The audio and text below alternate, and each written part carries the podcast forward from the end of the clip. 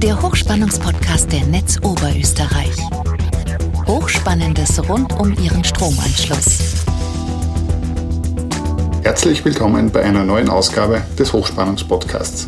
Mein Name ist Wolfgang Denk, ich bin Pressesprecher der Netz Oberösterreich und ich spreche mit Experten über das Hochspannungsnetz und ihre Stromversorgung.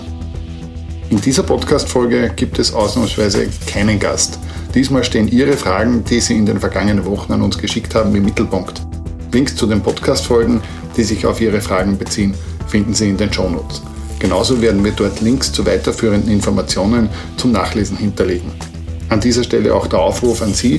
Sie können auch weiterhin ganz einfach Ihre Fragen an uns stellen oder sich Themen wünschen. Nutzen Sie dafür am einfachsten die Kommentarfunktion bei den Einzelfolgen auf www.hochspannungspodcast.at.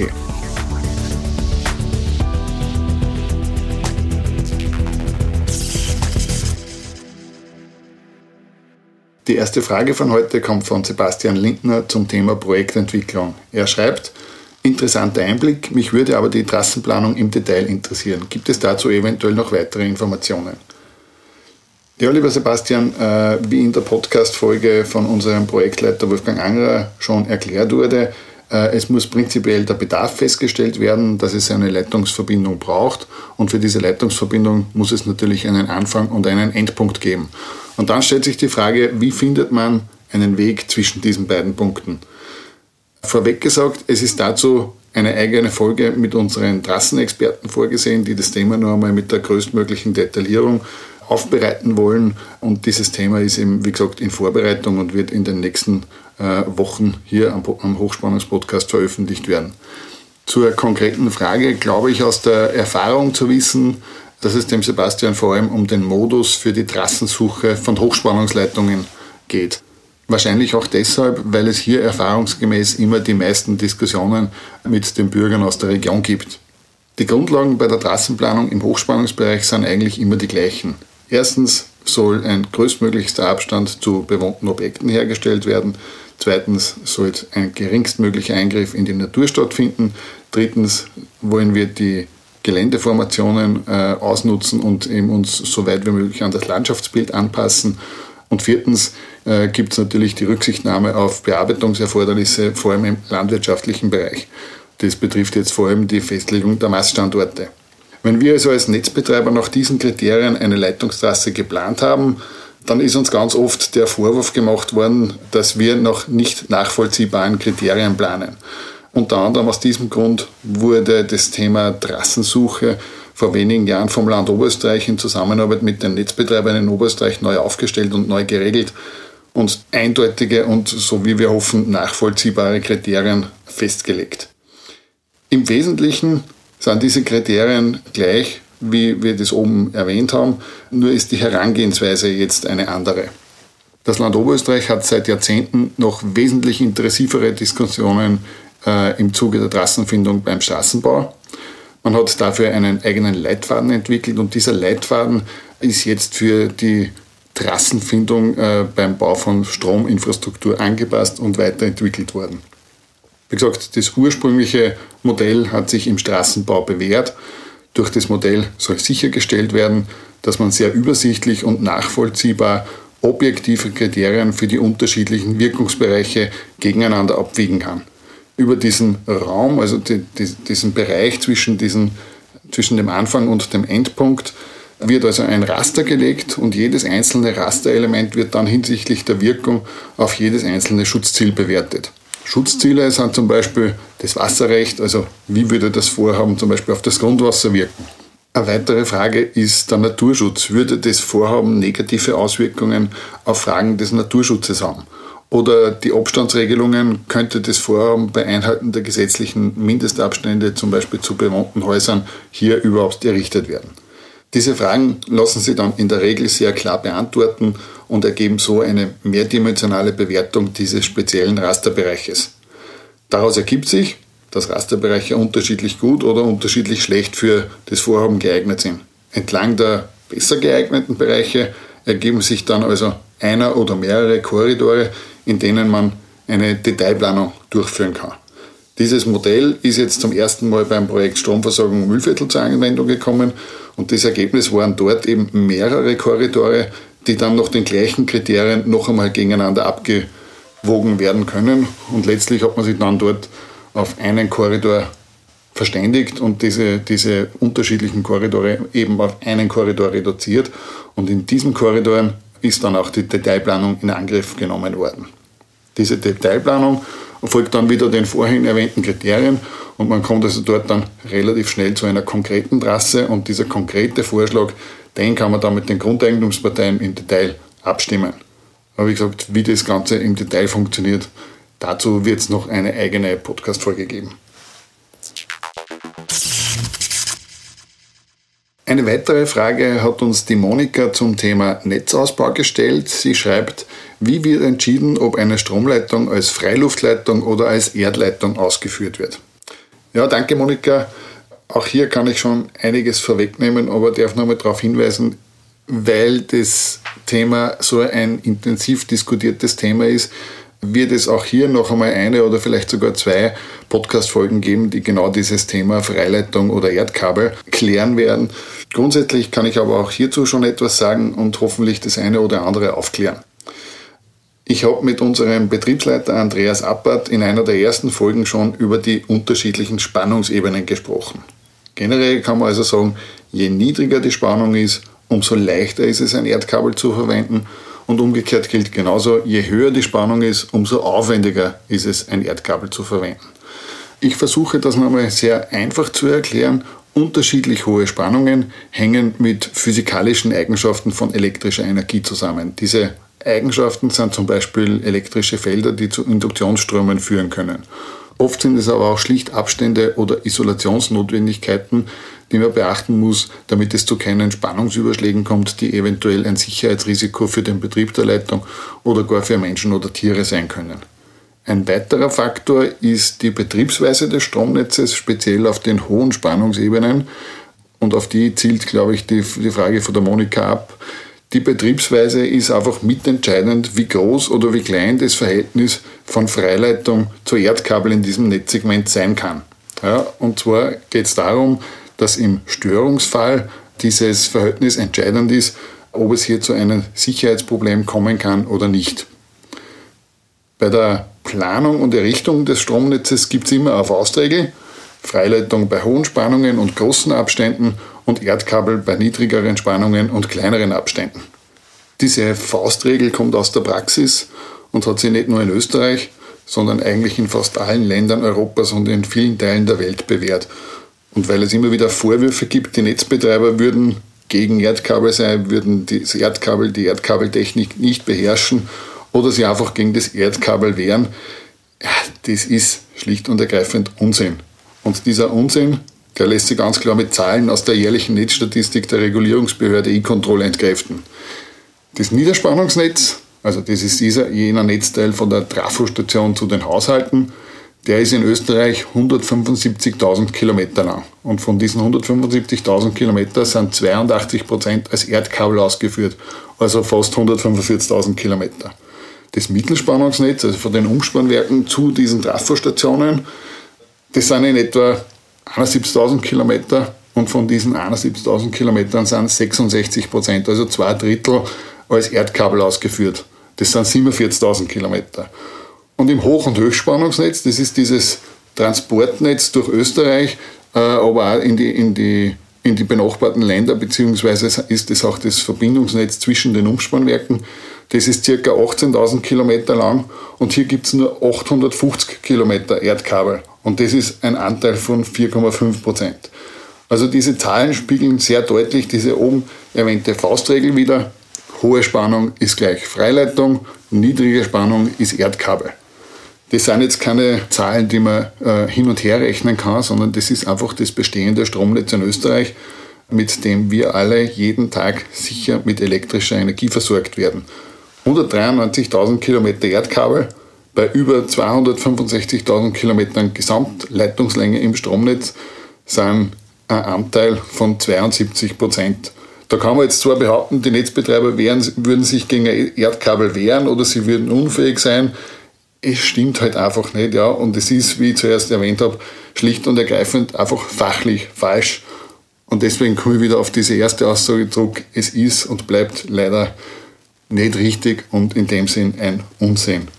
In diesem Zusammenhang möchte ich noch einmal auf unseren Faktencheck auf www.hochspannungsblog.at hinweisen. Dort gibt es eben genau solche Zahlen und Fakten und man kann sich dann über diese Behauptungen ein eigenes Bild machen und eine eigene Meinung bilden.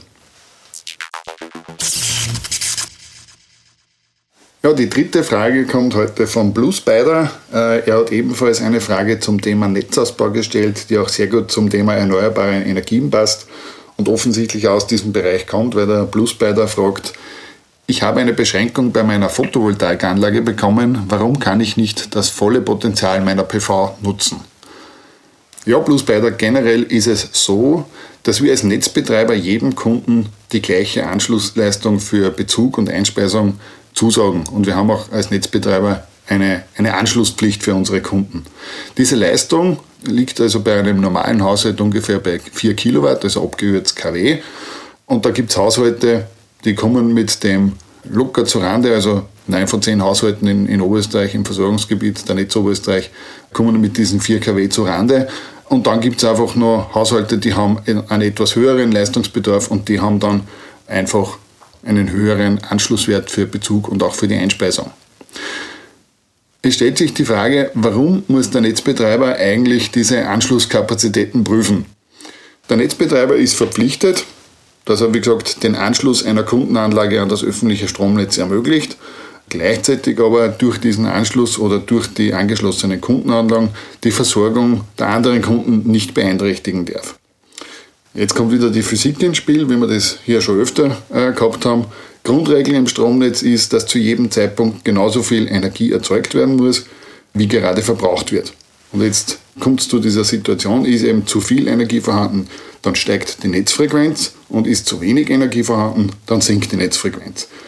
Noch ein bisschen mehr Physik, die Netzfrequenz beträgt ungefähr 50 Hertz, also 50 äh, Schwingungen pro Sekunde und die muss immer stabil sein. Tatsächlich schwankt die natürlich immer ganz leicht, weil laufend Verbraucher ein- und ausgeschalten werden. Beim Einschalten ist es so, die, Sequenz, äh, die Frequenz sinkt leicht und beim Ausschalten äh, steigt sie wieder leicht an. Und damit das Netz da jetzt stabil bleibt, äh, muss ein bestimmtes Frequenzband eingehalten werden. Also wir reden da von plus oder minus 0,2 Hertz. Also die Netzfrequenz muss im Idealfall immer zwischen 49,8 und 50,2 Hertz liegen. Werden diese Grenzen überschritten, also nach oben und nach unten, dann werden Sicherheitseinrichtungen ausgelöst und die Netzteile werden getrennt, damit das restliche Netz nicht beeinträchtigt wird, weil eine Beeinträchtigung ist letztlich ein Stromausfall. Und das ist was, was natürlich verhindert werden soll. Also zurück zu unserer PV-Anlage. Damit jetzt in einem Ortsnetz Energie eingespeist werden kann, müssen die entsprechenden Anschluss- und Netzkapazitäten vorhanden sein und die können sich von Standort zu Standort unterscheiden. Der erste Fall ist, es ist ausreichend Netzkapazität vorhanden und es gibt keine Beschränkung zur Einspeisung. Die Selbstabschätzung wäre vor Ort jetzt die möglichst geringe Entfernung zur versorgenden Trafostation und möglichst wenige schon installierte PV-Anlagen in der unmittelbaren Nachbarschaft. Werden die Kapazitäten in so einem Ortsnetz knapp, dann kann es Beschränkungen für diese Einspeisung geben. Also wie erwähnt, greift man dann auf die Beschränkung für die Einspeisung auf eine bestimmte Leistung oder zum Beispiel auf die Bezugsleistung von 4 Kilowatt zu. Selbstabschätzung ist jetzt in diesem jeweiligen Bereich, je größer die Entfernung zur versorgenden Trafostation wird und wenn es schon viele installierte Photovoltaikanlagen gibt, dann ist damit zu rechnen, dass es also eine Beschränkung geben kann. Und der Extremfall wäre, dass eine Rückeinspeisung zur Gänze verwehrt wird, weil sich die sichere Versorgung für die anderen Kunden dann nicht mehr gewährleisten lassen würde. Das ist ein Extremfall, der circa zwischen 10 und 15 Stationen von insgesamt 9000 im Versorgungsgebiet der Netz Oberösterreich betrifft. Und die Selbstabschätzung ist äh, auch wieder vor Ort zu machen, wenn es schon Nachbarn gibt, die schon beschränkt worden sind, immer noch neue Anlagen dazugekommen sind oder vielleicht sogar schon Nachbarn mit einer, mit einer Photovoltaik äh, diese Einspeise, diesen Einspeisewunsch äh, abgelehnt äh, bekommen haben, dann kann es durchaus sein, dass wir hier schon in der Rückeinspeisung beschränken, einfach um diese Sicherheit für die anderen Netzkunden zu gewährleisten. Generell kann man sagen, dass eine Beschränkung bis zum Ausbau des Netzes und der Schaffung zusätzlicher Kapazitäten gilt. Ja. Wenn es in einem Netzteil schon Beschränkungen gegeben hat, dann äh, lösen diese sehr wahrscheinlich einen konkreten Netzausbau aus. Und wenn dieser, dieser Netzausbau dann erfolgt ist, können zusätzliche Einspeisekakazitäten beantragt werden.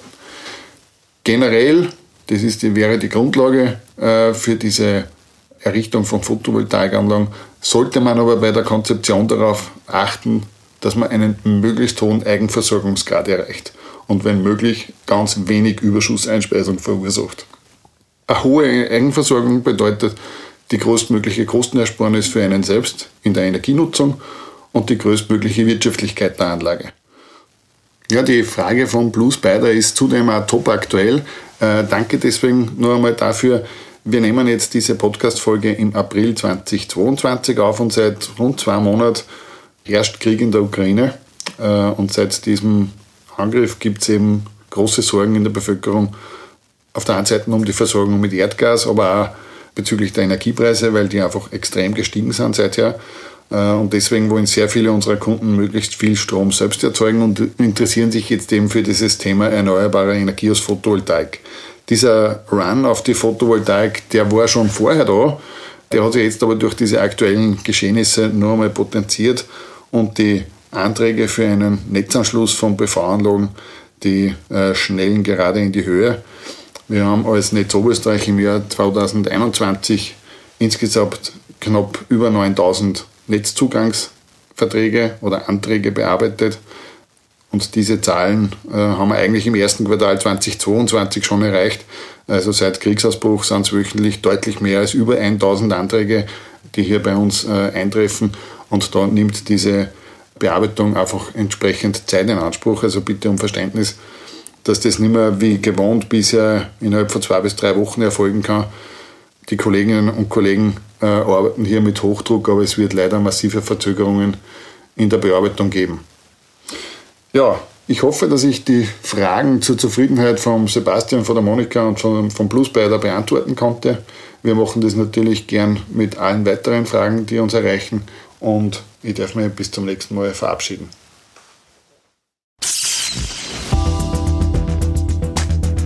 Der Hochspannungspodcast ist der regelmäßige Podcast der Netz Oberösterreich zu interessanten Themen rund um das Hochspannungsnetz.